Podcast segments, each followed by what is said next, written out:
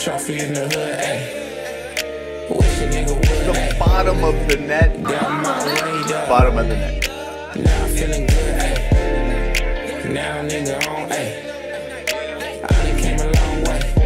If I had one wish, I free the Shoot a nigga my if she out while we slide. Go up in the house, cut this shit get violent. Better keep your mouth shut if we hear sirens. I'ma be on death row just like Suge Knight now. I stand ten toes, I'm not no buster. Seen him by the wind cold, worked on my jumper. Baby know I'm hotter than the city in the summer. Before I leave the house, I gotta tell her that I love her. all that rambling being said, my dog, how you doing this Monday? You hanging in there? I'm good, man. Another day, more glory. Um, I'm, I'm glad to be here, man. I think this it's been a lot going on in the world. Um, lost a lot of souls over the weekend. Rest in peace to everybody that was involved in that senseless act of racist uh, violence. Um, we got to do better as, as a people, as a community. Um, our government needs to get their heads out of you know where it is, and we have got to have some change. Um, but I'm good on a personal note started off the week strong. So um, I'm looking forward to keeping that momentum going, man. What about you? That's good. Yeah, that that news is very disappointing. Obviously, we don't have the time to get into the nuance of it, but uh, evil's out here. That that could take two hours of three hours, ten years of podcasting to break down why that man did what he did. The bottom line is, like you said, it was senseless. It was evil, and my heart's out to everybody out in Buffalo. That is just trash behavior, worse than trash. I don't even know what to say about it without getting mad. So, yeah, man, hearts out to them, man. Shit's sad, but um, you know, we can try to heal. Watch some basketball. A weird slate this week. Not sure where to really start, but I know where actually we should start is welcome to the bottom of the net. I am your co-host Chris Best.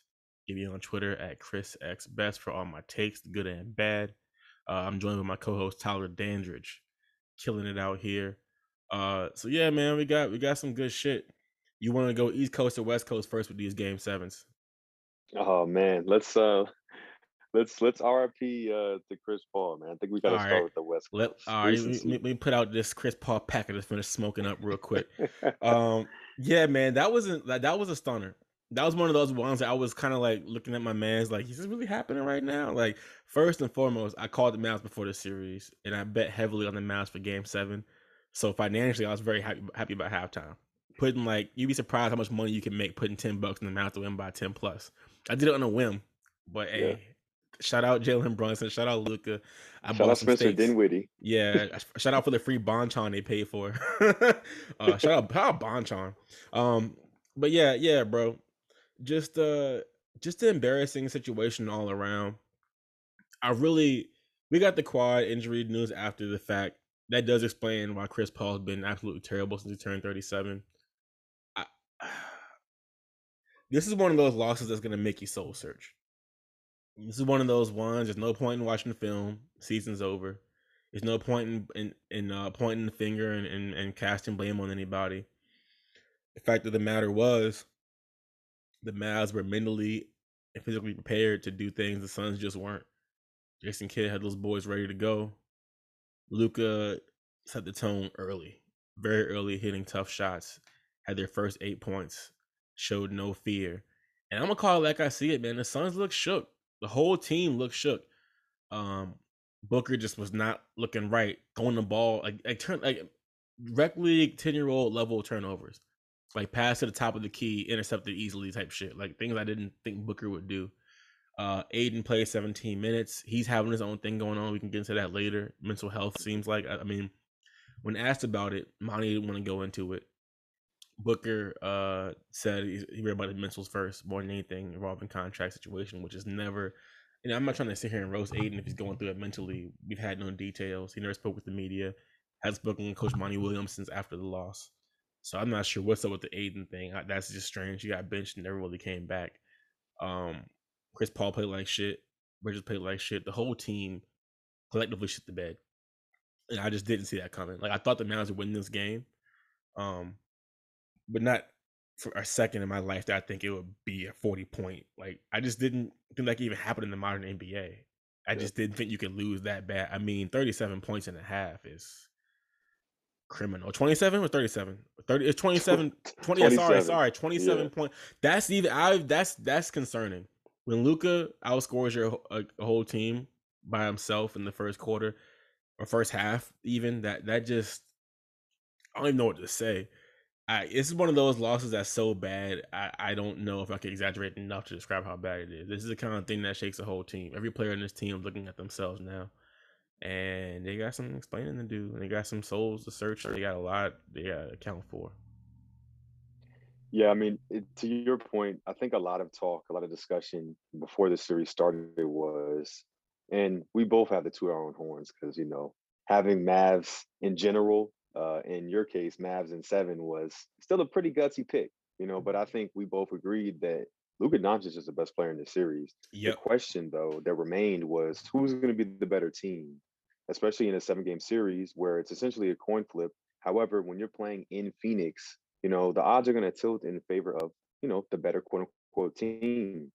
But what we saw from the Mavericks is that they are a well-oiled machine. I mean, I think that Jason Kidd has just got to get a ton of credit for the defensive adjustments he was able to make after they were able to get Kristaps out the paint and they could just continue to allow their offense to run around Luka, allow him to go mismatch hunting, allow him to do those back you down in the post, four shoot a double situations, especially against a smaller guard in Chris Paul, who again was hurt.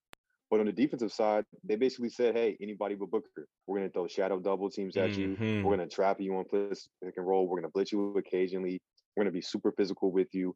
I love Dorian Finney-Smith as a rotation guy. I think he's sneakily probably one of the most important, you know, three and D rotation uh, switchy defenders in the NBA right now, and that's something that probably a lot of people weren't saying before the season. So this has been a huge prover year for him in a time where he already kind of got paid and you can kind of make the case that he probably, you know, has earned himself a little bit more money, right? But I think that the Mavs proved that they were the team. I mean, plain and simple. Ayton gets in foul trouble at times, but this wasn't one of those situations. I think that there's a lot going on behind the scenes in the locker room, and probably with him, like you mentioned, to the mental health uh, nod, that it just reared its ugly head in the worst possible situation, right? Chris Paul's hurt, DeAndre Ayton's mentally checked out, and they just double team Booker. So I don't know how they're going to score. You know, Bridges is going to be able to create off the dribble for you. They have no backup center that I trust. Bismack Biyombo in 2022 is not going to get it for you.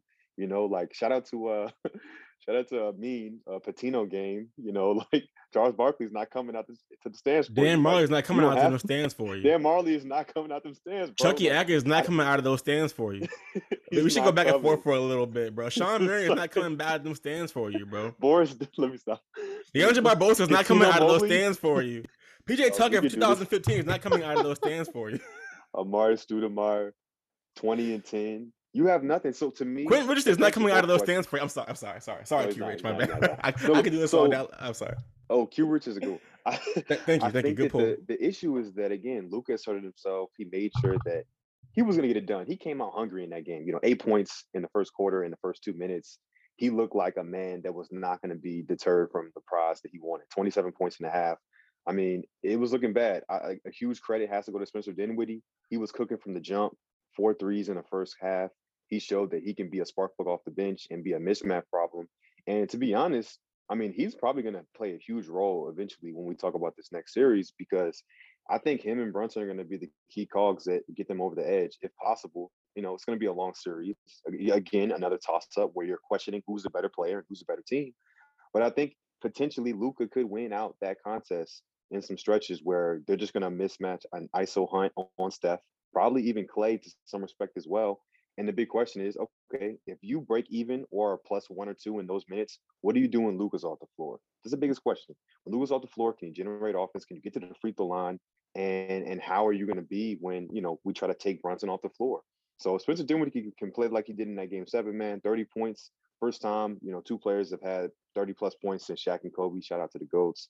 Um, it's it's it's crazy. I didn't see it coming. I picked Mavs, but I didn't think it was going to happen this way. Definitely not plus thirty, plus forty. Going into the fourth quarter, thinking if they were going to get up fifty, like that's not a question you think that you're going to have to answer in Game Seven of a semifinal Western Conference matchup. So I was surprised to say the least. But man, shout out to them boys. Shout out to Jason Kidd. Shout out to Luka, and uh, obviously big fan of Dorian Finney-Smith. I'm glad he's glad he's doing on man, putting on for the seven five seven. So shout out. Yeah, shout out Dorian Finney-Smith. He had an incredible series. He did his job to the highest degree. Without him, they don't get this far. And that's point blank. Period. He's been their switchiest guy, their go-to sick a dude on him kind of guy. He's gonna do a great job on Clay next series. I already can see it. Um, but he's the kind of dude if he's hitting like I spoiler alert, I have Mavericks beating the Warriors next round. And it's because of their uh just collective of, of shooting. When Bertans is giving you those three, we talked about it last pod. and Bertans is hitting like that, and Kleber's hitting like that, and Finney's hitting like that, and Reggie Bullock is hitting like that, you're fucked. It's just nothing you can do because Luka can generate so many open attempts for guys. He demands so much attention. He has that, you know, you know, a player Luka reminds me of. It's not really mentioned a lot, but they actually have similar games in weird ways. Oh yeah, please guess. I see you thinking. Give me a guess. You're not gonna guess. 80s, 80s, No, contemporary right now. Player right Oh, now. playing currently or Playing playing currently right now. Small forward. I'm not gonna get it. It's Kyle Anderson. Mm, Luka has slow-mo a very Kyle. bro. When he gets into that paint, his euro steps Yeah. is like, like he got the whole team on that and one in the, in the third quarter. Hit Oh, him with that. Came in, hit the herky jerky step back game. Came into the league. I mean, came into the lane. Shoo, just completely decelerated for that first Yeah. step. Whole team like jumps in the air. One second step, swoop, float up, Yeah. caught the contact, and one. Luka's a villain, bro. By the way, he a villain. You seen that clip of them saying he a European dude who learned how to speak English in the league? It's that clip of Luka going, God damn! he sounds like he's like a brother. And You then he like talk. yeah. Yes, he said, God damn. It was amazing. And then it's that clip of him talking shit after game five. He was like, everybody talk tough when they up. And what happened? Mans came through and executed. So first and foremost, give all the credit to Luka. But uh yeah, the way he gets to the rim and the way he can create for the rest of that team empowers this team. And they had the best player in the series. I'm not sure what Booker was on. Minus 41. Um, had 11 points and only and got most of his buckets when it didn't matter anymore. And Chris Paul, you told me this man averaged 5.6 assists and 3.8 turnovers, I would like, dude, Marcus Smart? No, no, no. This is Chris Paul we're talking about. Sorry, Marcus, for the stray. I'm just well, actually, we're going to war right now, so it's fuck Marcus Smart. Respectfully, we're going to war.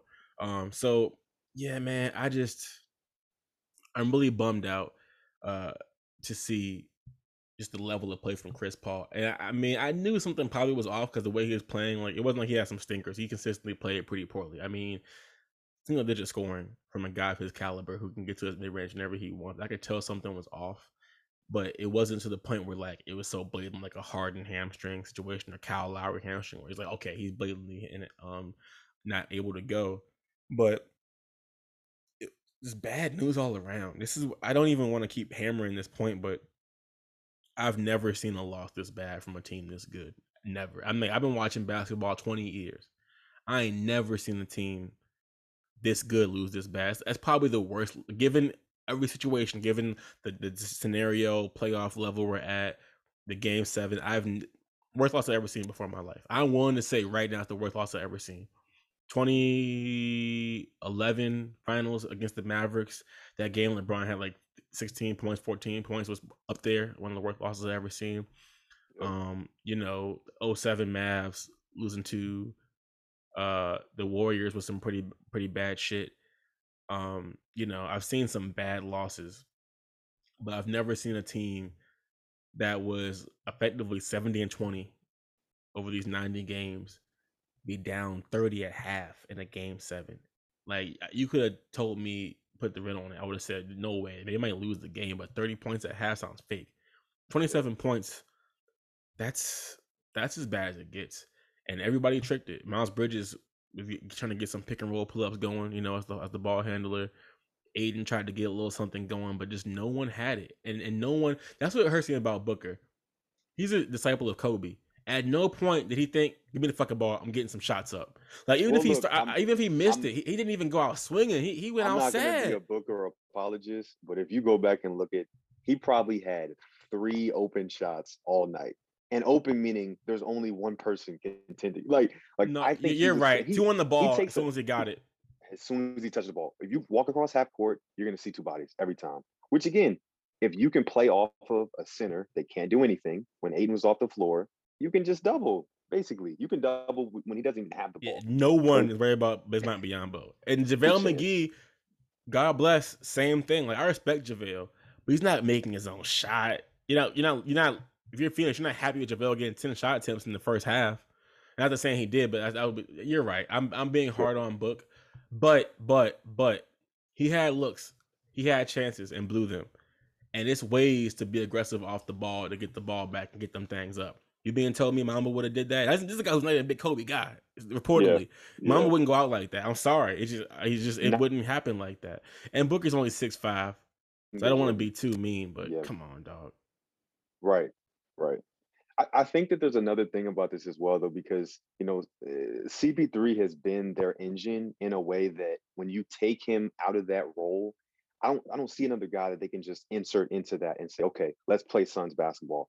To one degree, I was surprised, like others, that Cam Payne basically got snatched from the last couple series in, in, in huge minutes. I mean, 14 minutes a game essentially was what it was in a regular season, and those were drastically reduced. Now, again, Cam Payne is no Chris Paul, but they don't have another guy that they can put into that role and say, all right, you're going to be our primary shot creator.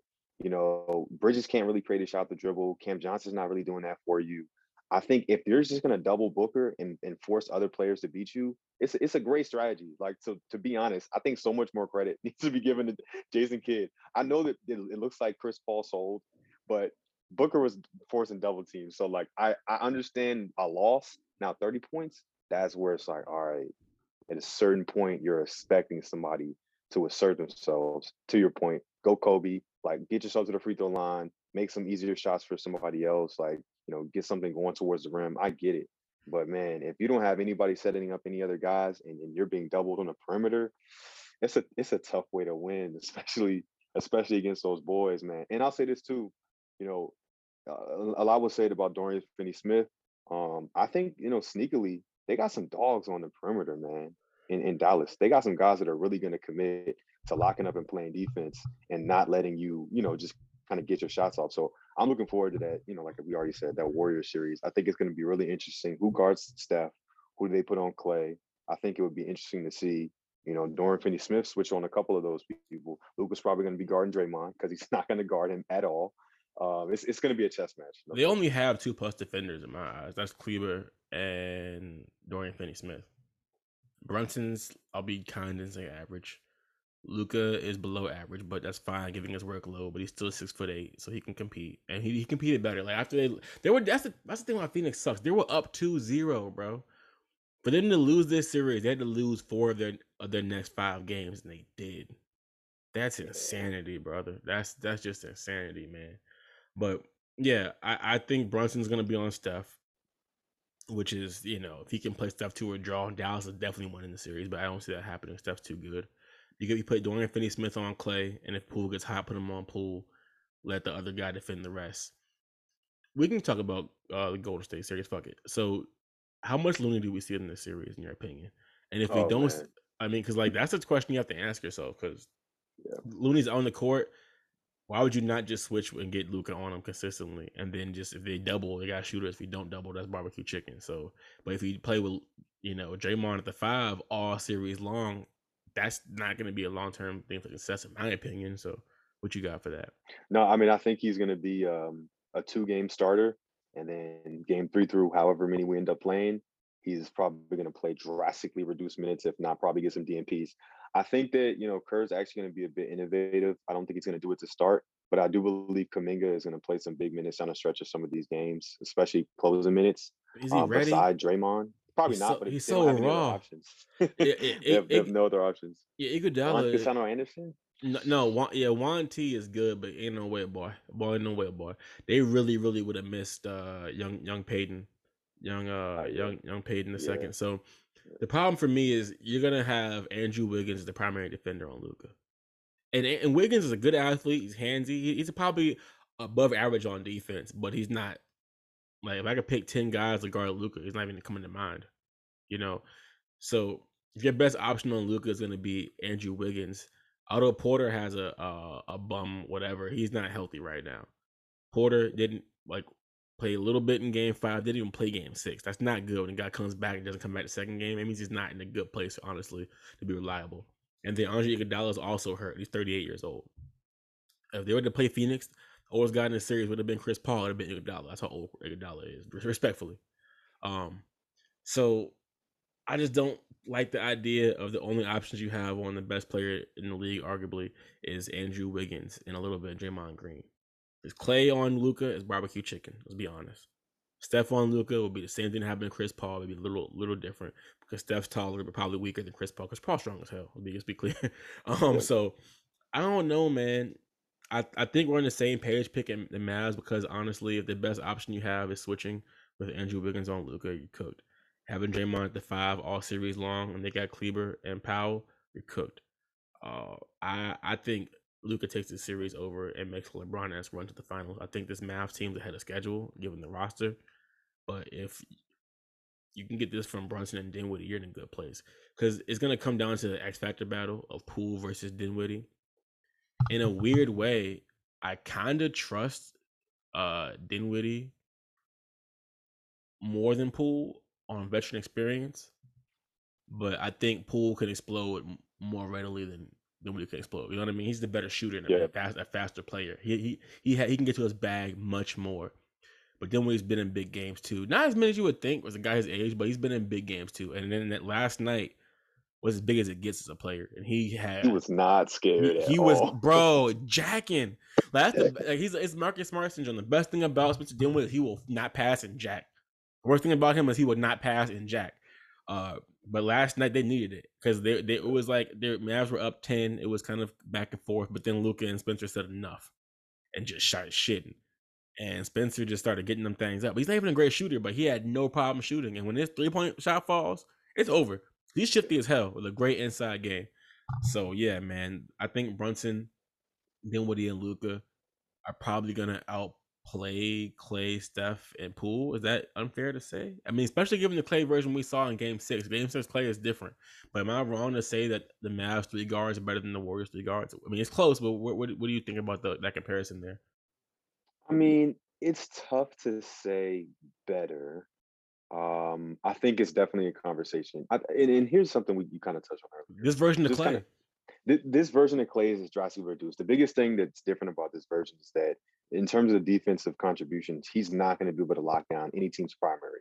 And, and and that was one of his best calling cards. So when you look at that matchup, when you talk about Wiggins as a screen navigator, I think he is a great athlete, but it's more up and down, not laterally. So his ability to really slide and either go over, hopefully, and not go under those mm. screens on Luka. that that's kind of the deceptiveness of, of him as a as a defender, where it's like you see him jump off the screen and through the page, and you're like, all right, he can guard Luka. But then when you watch his feet, he's stuck in the mud and pretty stagnant. I think that's really gonna struggle. So I think the biggest question is at what point is is Kerr gonna show Luka the ultimate respect and say, we're gonna double team I think that's the question. You know, when are they going to just straight up say we're taking you off the floor, which is the hardest thing for coaches to do in some um, sometimes because basically we're saying is that our defense isn't good enough to stop you. And This is a great defense. It is, but I don't know if, if Kerr's going to concede his defense isn't good enough to stop Luka. So it's probably going to take a couple games, right? They're going to probably play, you know, all right, Wiggins go hard over. We're going to rear view contest. We're going to bring our hedger up, you know, make Dre blitz, do some crazy things. And then probably they're going to lean into switching occasionally when Dre's off the floor or they have a really interesting matchup. But I don't think it's going to work. I think eventually game three, four, five, they're going to end up showing shadow doubles, you know, denying him the ball, not letting him get into any of those back you down, you know, Magic Johnson post ups and let him just pass out of them. Those are the situations that you're going to look to and say, all right, Kerr, hey, this is the only time you're not playing Giannis. You know, you're not playing Tatum it's Luka now. So can you take him off the floor? And that's that's going to be the biggest question. And uh, again, I, I, just don't think that they're going to be able to do that consistently. So uh, yeah, the questions of, of Dinwiddie are, are huge. Can he be better than Poole? Can he win that matchup?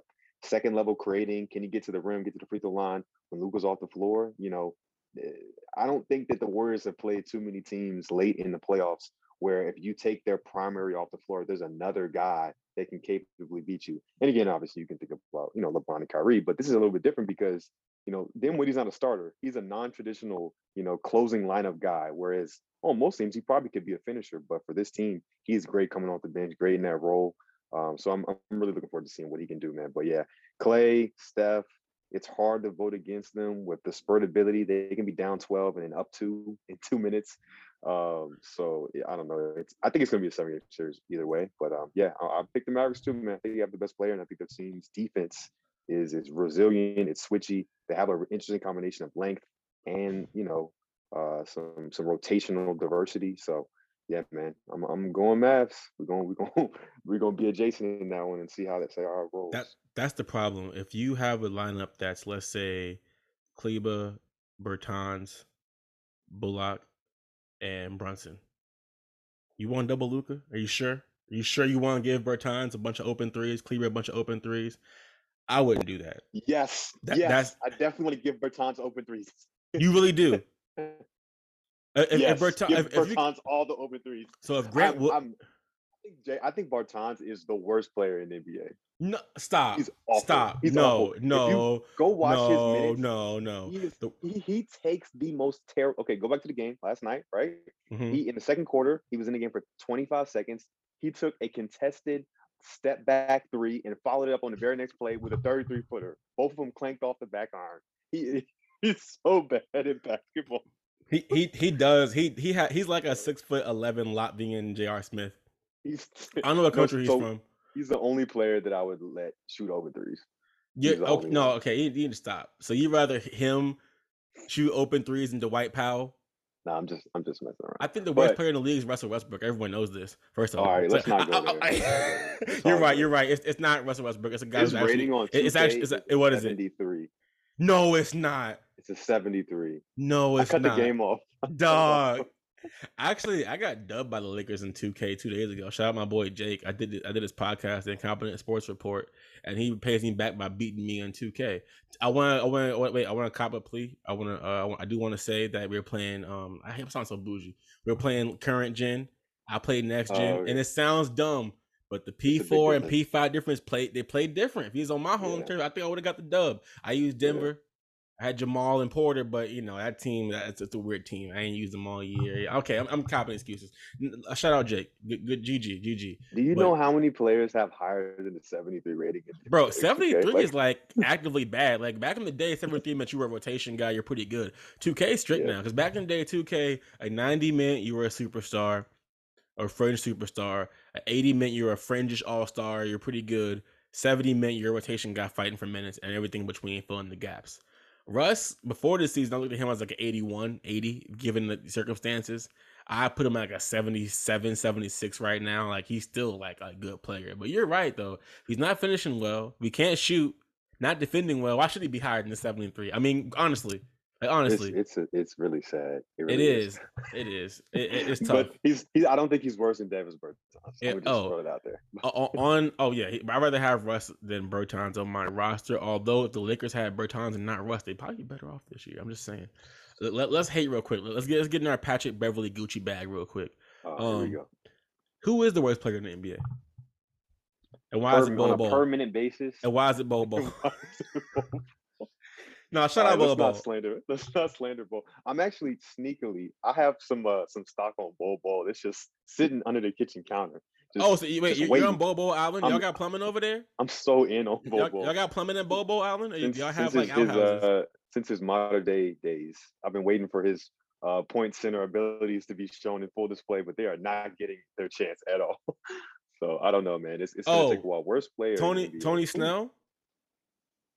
Tony Snell for a long time didn't miss a free throw, so I don't know if I can, if we can, if I can say that. Bro, but mm. having a zero zero zero zero zero game is not it's not called a Chris Best. It's called a Tony Snell. All right. Yeah, that's pretty, that's To- pretty rough. Bro, like Danny Green the other night was like, he almost had a Snell game. Like, if your name is synonymous with not doing shit in the court, you might be the worst player. the- Danny Green, another player who's Oh, almost hey. washed. He is almost washed. And you heard about his knee, right? I don't want to hear about that.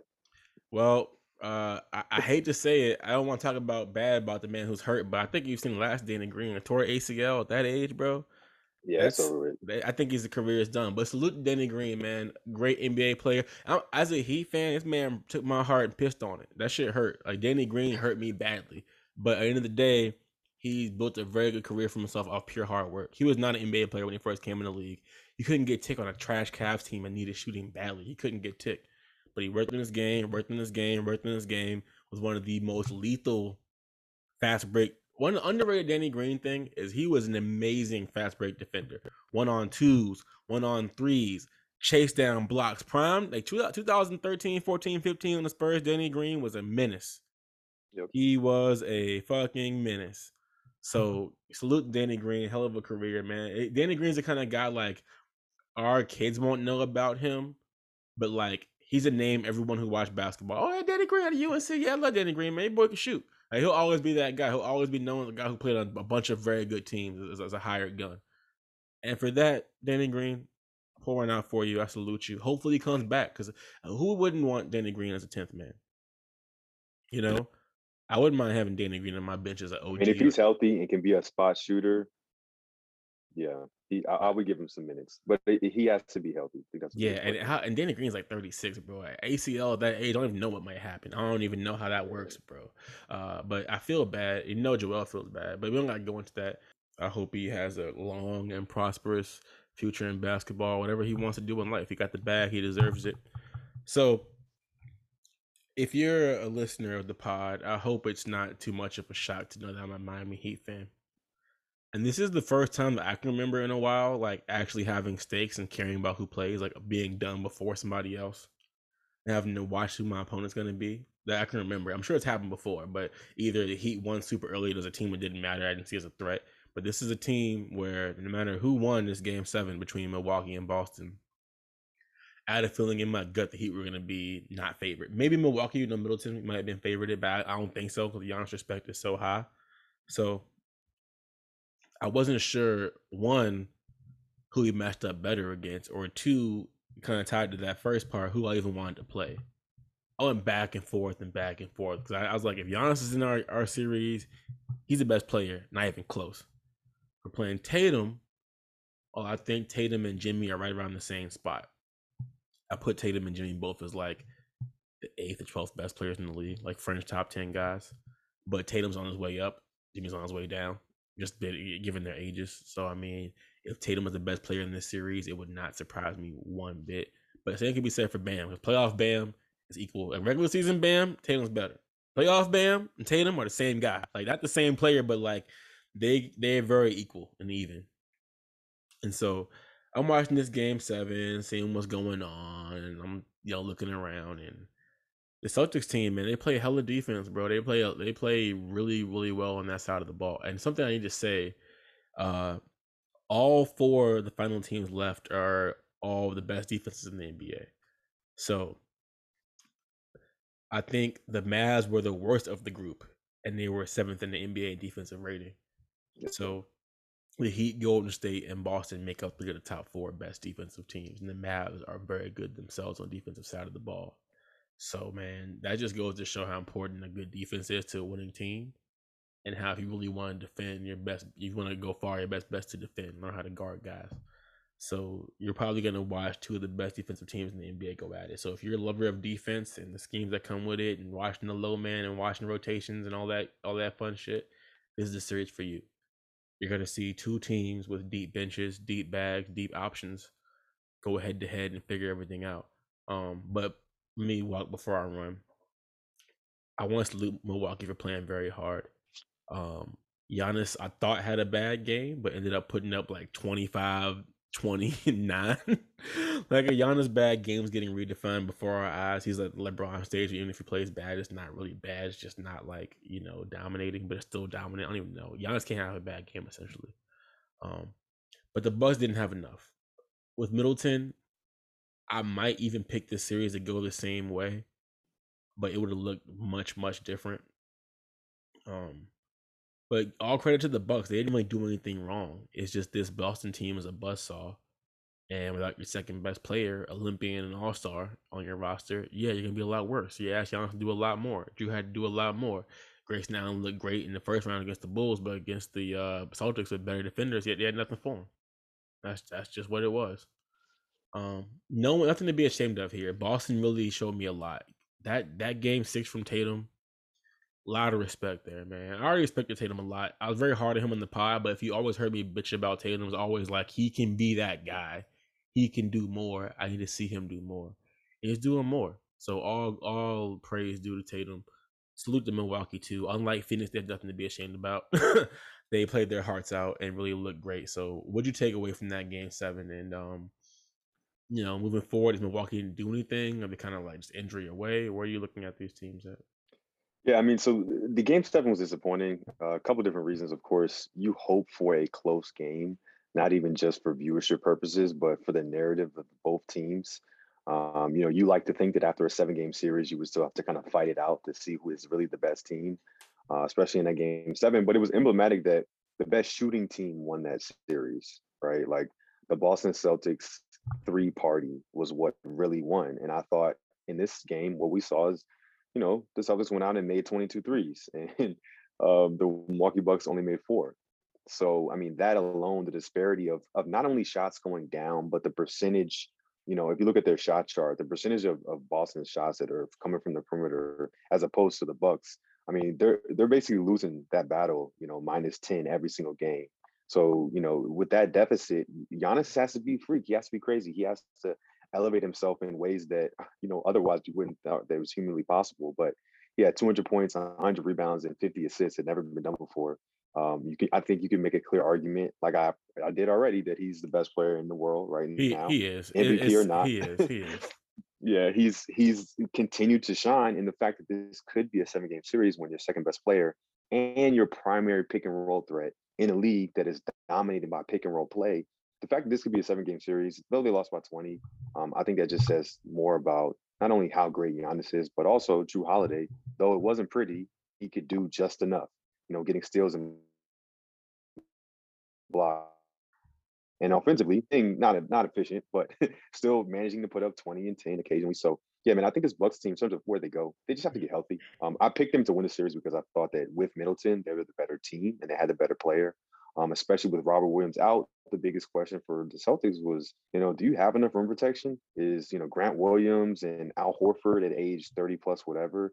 Could they really be enough? And they proved that Robert Williams was a huge linchpin, but without him, they could still kind of put enough around their their back line and they were going to do some crazy things on the on the point of attack to make sure that they stayed out of rotation which is one of the Celtics greatest additions right? Because you know they're not a team that's going to have to have four and five different rotations which that's what Milwaukee was doing all night in the in the third quarter specifically is that they were always in rotation. Grayson Allen you know um, Jrue Holiday just chasing rear view contesting and running at guys because they just had enough guys that could create the shots off the dribble, and then there, are two passes and a swing away from a wide open three. So, yeah, it's it's tough to see the Bucks go out this way, but Giannis did as much as he could. Um, I think they're going to be fine in the future. They just have to kind of shore up some of their, their their rotation, and then keep in mind, you know, Brook Lopez missed ninety percent of the season. You know, so what would they look like if he had had enough time to really, you know, kind of get his feet underneath him? Uh, he was basically a non-factor though, with him not playing down the stretch of both game six and seven in favor of Bobby Portis, which I thought was a good adjustment. Um, but you know, I think it says more about the Celtics. Jayson Tatum was was crazy in Game Six. Um, Jaylen Brown has had two great quarters that he basically is willing them and being their their primary offensive weapon. Um, I think he had two 20 plus point quarters um, in, in this series. So you would love to see that continue going into this Heat series. I will say though, huge thing you're going to have to figure out is um, who's guarding Jimmy, because um, if, if you're going to allow Tatum to take that matchup or Brown for that matter, they're going to be a negative because they're just going to be exhausted. Jimmy Butler is going to work whatever matchup he, he, he gonna work you. So I don't know what they're gonna do. It's probably gonna have to be hey, defended by committee. Yeah. You know, make them shoot, go under every screen. we're, we're never going to let you get to the rim. We're not going to foul you. I think that's great to say, but when you actually have to go and do it, yeah, I don't know. The questions though for the Heat, the big thing is Lowry. You know, I don't think Oladipo. He's out game one. It it's official. Games. He's out game one. One. Okay. okay. Oladipo so can do it for seven games, in my opinion. It's just like he's not a natural point guard. He won't get us that pace we need. He won't set guys up like like that. Yeah, yeah. I mean, I think he has it at times, but consistently, I don't think he's, in no. my opinion, I don't, I, I, don't see him in that role. Um, however, I, I, really, really think Tyler Herro could have an emergence. You know, he, he's oh, going to have. There's no, show. he has to. Like if Jaylen yeah. Brown's their second best player, getting 25 a night, and Herro's getting, he's averaging 14 right now in the playoffs, and he hasn't had to go super yeah. hard, being able to win by committee. But Tyler, we have Caleb Martin, Duncan Robinson, we have Max Drew, we have so many guys. But Tyler, I'm looking at you. You're you're you're the prodigal son. You are the one who gave him 37, the same exact team 37 in a playoff game two years ago.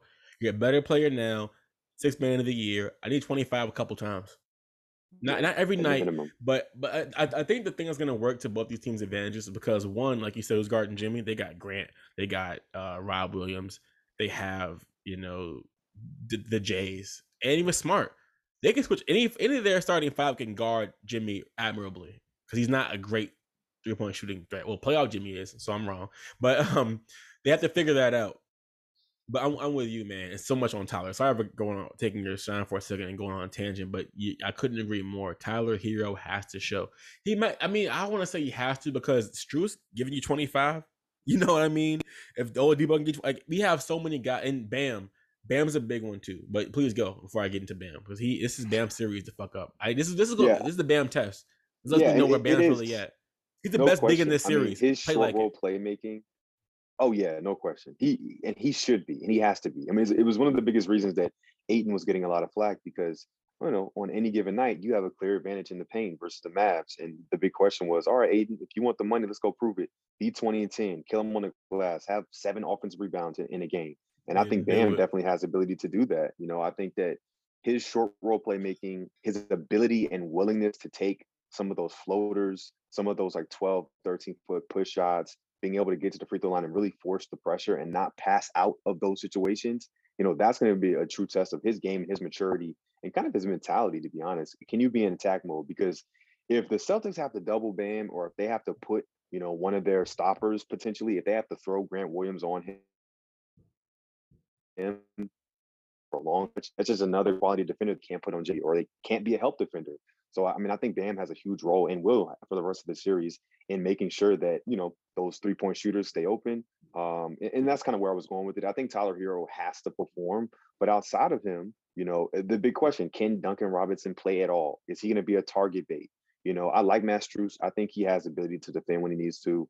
Um, you know, even even a guy like you know you mentioned uh, the other twin because Cody Martin, Caleb Martin. I never know who is who um Gabe Vincent, another guy that's like they're yeah, just Caleb. scrappy, you know. they're gonna make you fight, but then they're also gonna shoot. I love it. Okay, great, Caleb. So I mean, eh, they just have a ton of options, right, outside of kind of their their wing primary score and Jimmy Butler. So I don't know, man. The, the Heat are another team again. They can kind of go on these runs. They'll lock you up, PJ Tucker. They're just not gonna let you score. They're not gonna foul you.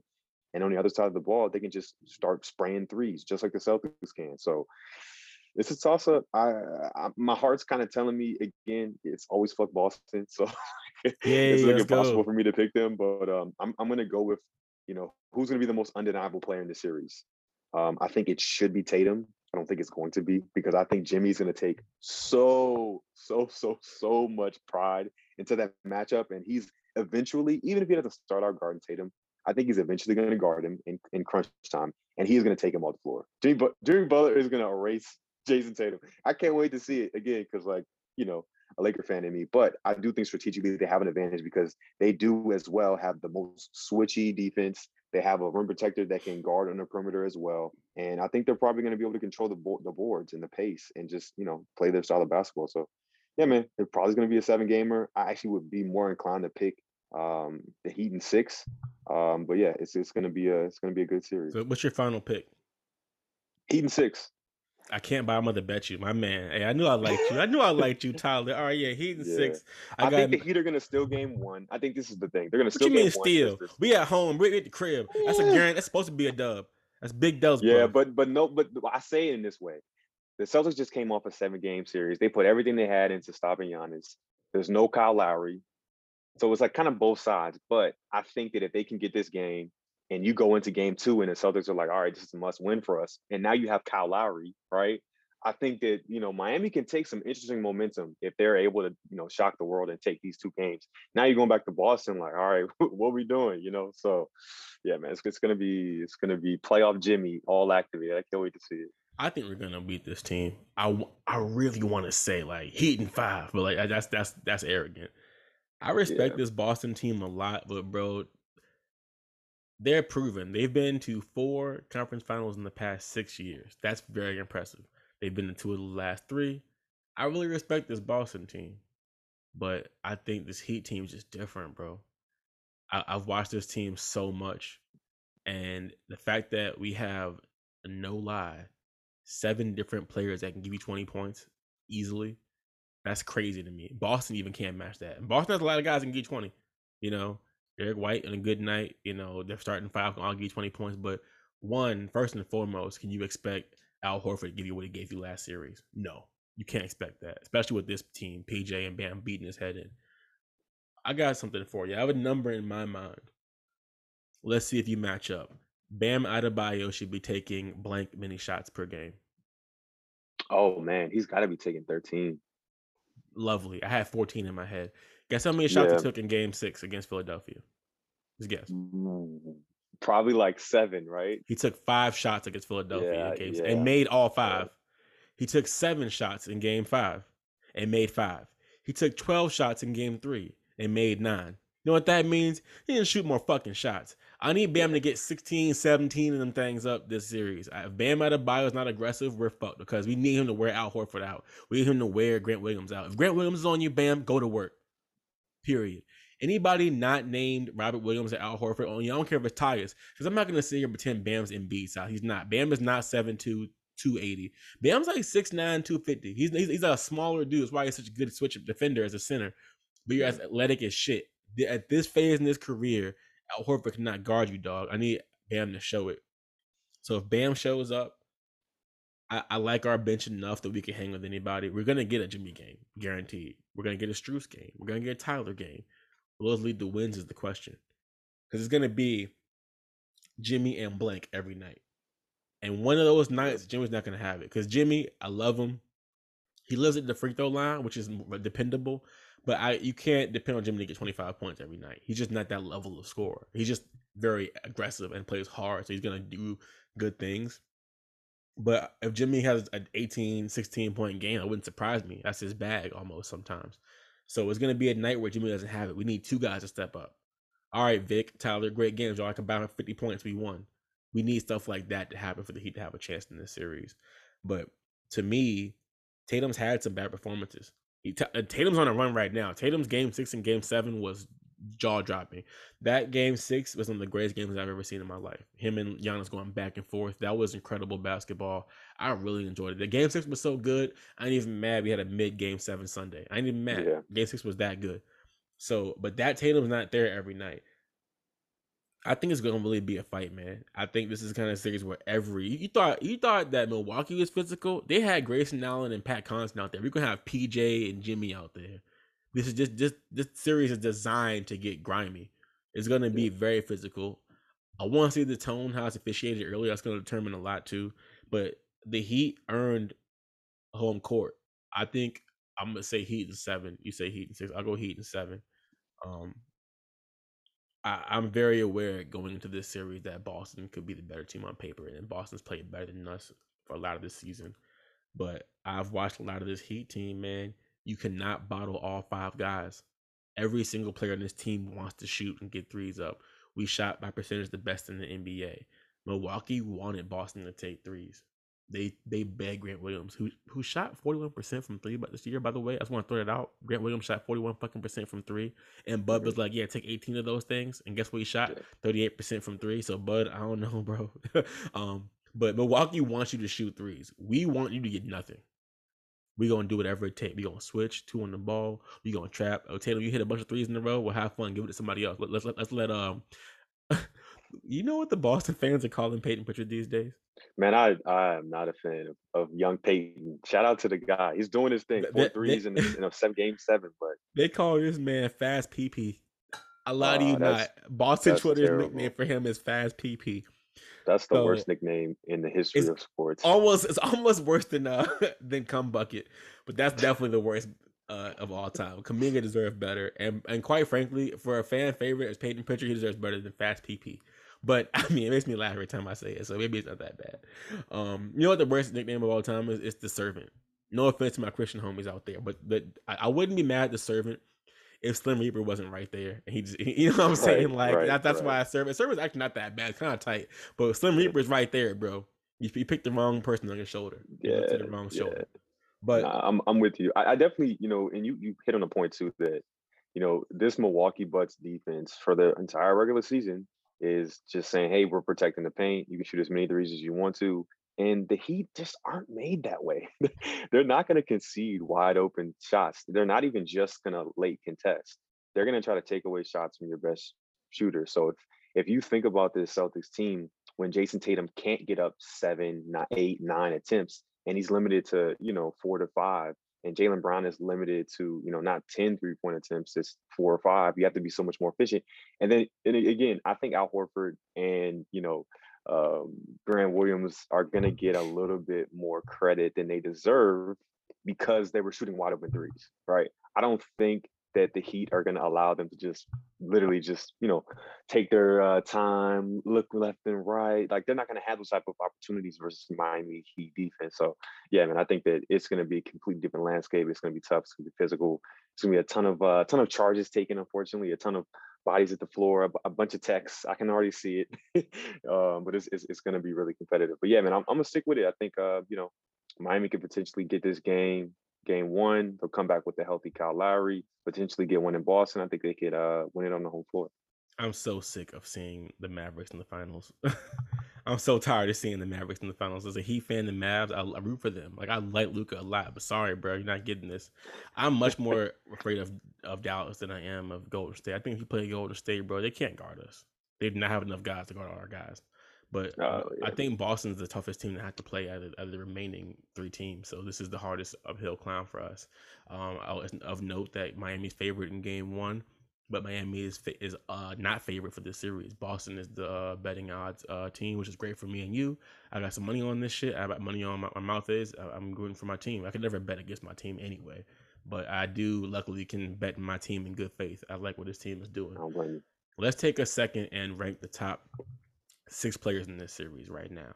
So uh, I'll I'll give Tatum one. I think it's Jimmy, mm-hmm. but I think we both probably say Tatum one. Is that fair? Yeah, yeah. Jimmy, Jimmy blatantly easy too. Yeah, no question. Third, third best player in this series, Tyler. I mean, it's it should be but like personally, like if I'm picking a team, I'm gonna pick Bam, just personally. But you know, you can you can give you know uh Jaylen Brown probably a, a, tough three if, if you're anybody else. So Bam, for your team. So Bam three, uh Jaylen four. So we got Tatum, Jimmy, Bam, Jaylen. Who's five? Uh, Tyler Herro. So you think Tyler Herro is better than Marcus Smart as constructed? I think he's gonna be so much more valuable for the Heat, man. He takes the most shots on there. He takes the most shots on this Heat roster besides Jimmy Butler. Question and in some though, cases, more than Jimmy Butler. You know, it's crazy. I think I don't know if you're right. I think they're very close. But if you swapped out Marcus Smart and, and Tyler Herro on rosters, this would be I'll be insane. This Marcus Smart is the most Miami Heat player. That's this not this, this Heat team would be first team all goon completely. That if, if you if you swapped out Tyler Herro for Marcus Smart, that might be the greatest defensive team of all, put together of all time. Like straight up, like on paper. I, they, they need the Morris old. twins though. They need the Morris twins too. Oh no, that would be the gooniest team. I'm talking about straight defense. No, no goon element. Oh, just yeah, straight yeah, defense. Yeah, like. Jimmy, PJ, Marcus Smart, Bam. Ooh yeah, Kyle I was out of Marcus Smart at the end of the game, game six, when he just those those two plays killed me. That was I, tough. I, His stock was very down, but then he came out swinging in game seven to make you forget about what he did in game six. Yeah, he did his thing. Oh no, game five, game five, game five was yeah. a bad one. Game six really redeemed himself. But yeah, Jrue Holiday took that shit personal. That's my award. Give me my shit. Jrue should have been an All Star this year too instead of Khris Middleton. I want that said, even pre-injury. Jrue had a better season as a Buck this year than Khris Middleton did. I think Jrue Holiday is better than Khris Middleton as well. I'm just yeah. I, I, mean, that's an interesting take. I mean, I just think about it, man. If you, are shooting, you know, potentially uh, a silent outbound player just got drawn up. You got the ball. You're driving to the rim. It's kind of an awkward angle, but you get blocked and get the ball thrown off you, and then the next play you get your you lose the you lose the dribble. He lost on, the dribble man. T, and instead of being he set himself up with that. I was talking like, I was like, that's a That's a hard bar. Hard left hand with Marcus Smart. I do not trust it. I was taught when you lose the ball, just gather that shit with two, pass it away. But no, right? Marcus right. tried to get. I, can, I can get it, coach. I can get it. Schwamp, give me that game. Nah, it was. Tough that was a more scene. shocking play of the game. I did not see that coming at oh, all. Shit, I I didn't say I saw it coming, but I, you know, momentum's real sometimes, bro. That's um, true. that's all I really got for these series. There's nothing to talk about. I mean, it's a lot to talk about. I mean, the battle between Bam and Al alone is like scary. And then Kyle Lowry's gonna be a big deal. I like a lineup where we can do Oladipo, uh Martin or Oladipo, Strus, Jimmy, PJ Bam, lamps like Mhm. that, where it's no one to pick on. That's the biggest thing. Is if Tyler Herro is in the game making an impact, who's he gonna guard in the other end? I guess you can hide him on Marcus Smart, let him guard Marcus, because Marcus Smart can bully Tyler a little bit, but Marcus Smart's post game isn't really what it's known for. And if we got Boston doing Marcus Smart post ups, we won, in my opinion. Like that's what we want them to be doing. So I'm not sure where Boston takes advantage. I, I guess you can always just go for the switch. Whoever he's on, just bring Tatum up, switch it. And now I got Herro on me, which is barbecue chicken. I'm gonna be honest, Herro fights, but you can't guard Tatum. You can't really guard anybody in this roster. that's, that's what I'm worried about. Is our is our I am worried about Miami's half court scoring, and if we have Tyler Herro in to boost said half court scoring, will he be a lick? Because he will be. And Yeah. Boston doesn't have anybody they play consistently besides Fast PP that uh that would be a lick.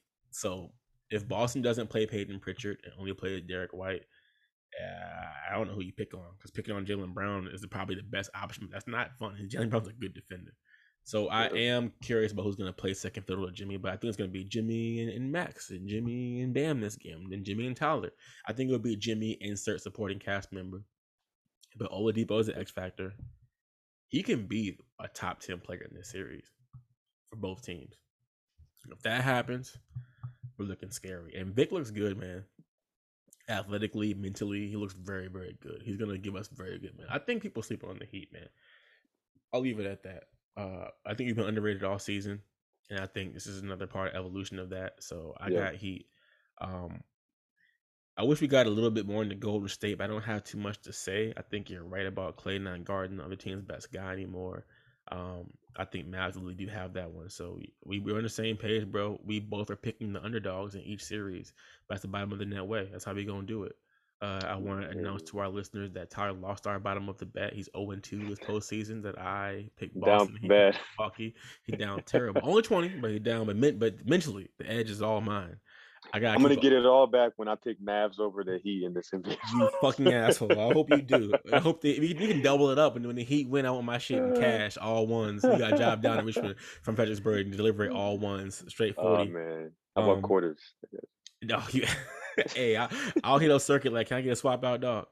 Um, we'll make it happen. But, you know, it's a lot of things to talk about, a lot of things, a lot of things, a lot of things, but I need one. I need, I need one. Hey man, so um, it's it's uh it's something that I don't talk about enough, man. But um, I'm gonna give a huge shout out to Atlanta. Um, I I got super into this new season, kind of kind of late, binged a few episodes um over the weekend, but What's your favorite right now? I don't know.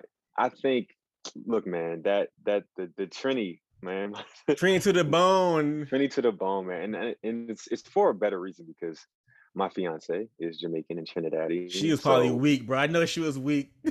So I actually had to describe the episode to her because she didn't see it, but oh god, so and she's not a huge fan of the Donald Glover or specifically Atlanta. But What? I just I was describing the show and she kind of smirked and laughed. So I was like, I think I got it in if we start with this one specific episode. it's perfect. It was cool, man. They they kind of really did a good job of like bringing actual like Trinidadian culture into an Oh, episode yeah. that really kind of in the show in general is just not about that, right? But this one specific fixed environment, you know, you're able to kind of see the dialect and the songs and how you know those interactions are where you know somebody of the family, but That you don't really have that good relationship with them. Bro, yeah, it's an funeral awkward environment. Yeah, and as someone whose family has been in that caretaker role, I have family to me has been in that caretaker role before. It's it's like it's fucked up, but it's true. Yeah. Given the history of our country, you know, black women have raised white children. It's not some kind of rare thing. You know what I mean? yeah, Uh, yeah, for those who are kind of lost, just please watch Atlanta. It's amazing. But yo, Chet Hanks at the funeral said, "Ah, it's, it's a bad guy. It's a bad thing going on." Man. I was like, "This nigga Chet Hanks, come on, they on thin ice. They on thin ice with their Yeah, guest spots this yeah, year. But Chet Hanks was fucking hilarious, and he, he was dead ass. Like you know, he was like, "You want me to act? Yes, I can speak patois. Yeah, come come Yeah. on, come on, Chet. This is what you're waiting for." He killed that role. That fucking weirdo. but did. when, when, when little man wanted that curry from the fridge, and da- and, and mango, took, mango pineapple spice. yeah, and then and Pop took one bite. I was like, "Ooh, spicy! Ooh, ooh!" Yeah, and then yeah, and then he and was lo- down bad. I was in church, like, "Yes, praise God, Amen, Amen." And That he was little like, boy "Amen." was so wholesome. That little boy was so cute, bro. That episode Yeah, is so man. good. What a great episode. It was really we- weird though. But um, you haven't seen the newest one. I haven't seen episode nine. Have you seen episode eight when they're in Amsterdam? Good episode. No, I That- gotta I gotta get that- hip to eight nine. Eight, eight. I haven't seen nine either, but eight's very, very good. Atlanta's it's a Yeah. good show. This season's been different, but I really have enjoyed it. The reparations episode really got me. Um, a lot of those episodes really got me, man. Shout out Atlanta, bro. Uh, it's a, this season's been very underrated. I'm not hearing much buzz about it. I haven't heard much about it for real, but it's a another consistently excellent episode of TV. Hiro Murai is I hate to take over your one thing, but we both appreciating this good shit. But Hiro is Already, good man. directing this shit, directing his ass off. And Yep. then uh yeah, very good episode. Trini 2 De Bone. That episode was crazy, and it's Yep. just like New York, man. Um, that's why it's so good because Atlanta is a big enough city. Everyone's in Atlanta. Everybody from everywhere is gonna be in Atlanta at some point, but it's still a very black Southern American city. So to have that go go to New York and get a little, you know, different vibes was perfect. Um, yeah, very good season of TV. Um, my one thing will probably be a movie. Go figure. Is gonna be that um Tony Hawk documentary "To the Wheels Fall Off."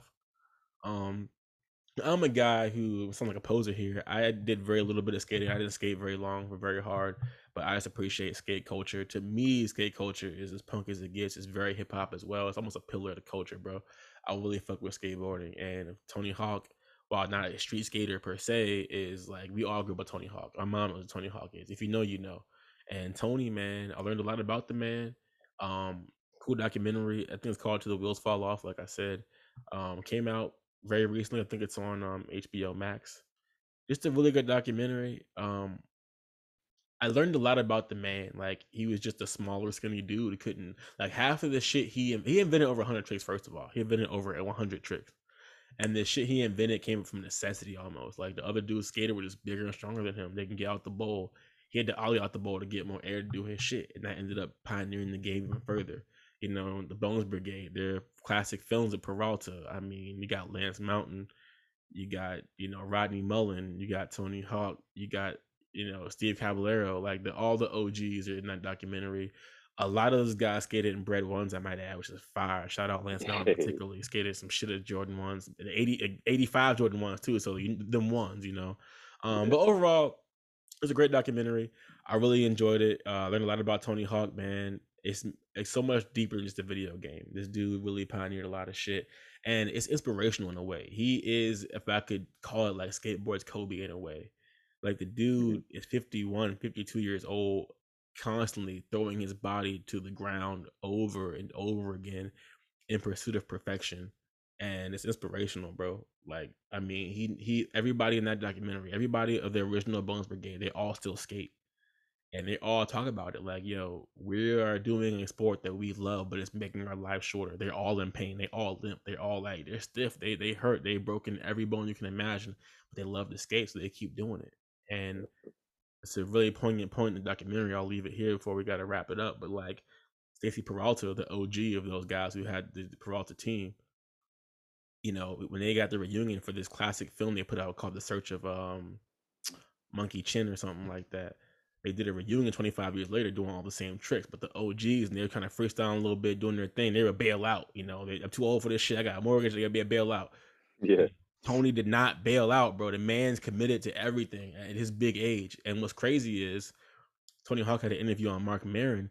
The day the documentary came out, this man broke his femur, his thigh bone. Man broke his femur. That's crazy. And all he's thinking about is how he can get back on the board and skate again. He got like four kids. You know what I'm saying? Like his son, Riley Hawk, skates for Baker and is like a grown our age. And this man out here, Yeah. the dad, still going hard. Inspirational shit.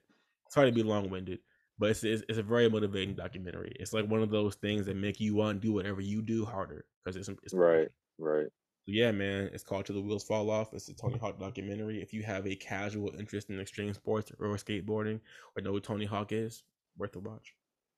That's what's up, man. I used to uh used to do a little little skating in my day. Not not a ton of it, but uh not not a thing you can do when you're an athlete. You know, they say stay away from the wheels. You, got to, But, bro. uh, you got yeah, to. We, you had any tricks in your bag? You have anything? Dog, I I could I could barely get an ollie up, man. I was not a trick. Okay, okay. You was just cruising. but, okay. uh, I just had my supreme deck trying to be cool. You know what I'm saying? Oh, Nothing you you were a teeny bopper. Okay, you hell yeah, love it, man. Had my all future deck. You know what I'm saying? Okay, okay, Nothing, no, nothing crazy. no, skate, no, man. Those you probably you still got those decks. Those probably worth some money, man. You throw them on the wall. I gave away one of mine to my cousin. He still has it, but uh, it's, Okay. it's in the archive somewhere. long as it's getting used, it's all in the game because those are either artwork or getting used still. I'm all about it. But that's all the time we got for real, for real. Fuck Zoom. Um, really good pod, man. It's really good stuff. Pardon my French, y'all. But this is gonna be really fun. We have four teams that are like pretty even. Now you could tell me any combination of finals pairings, and I probably believe you. It's pretty uh pretty straightforward. I like how where it's going, so uh, I'm excited for the future. Yes, indeed. We got more coming. Definitely keep uh, sharing the pod. Send us your love, questions, feedback, good, bad, or different. Keep uh, rocking out. Uh, we appreciate y'all for listening. Have a great week. We appreciate y'all. Take care.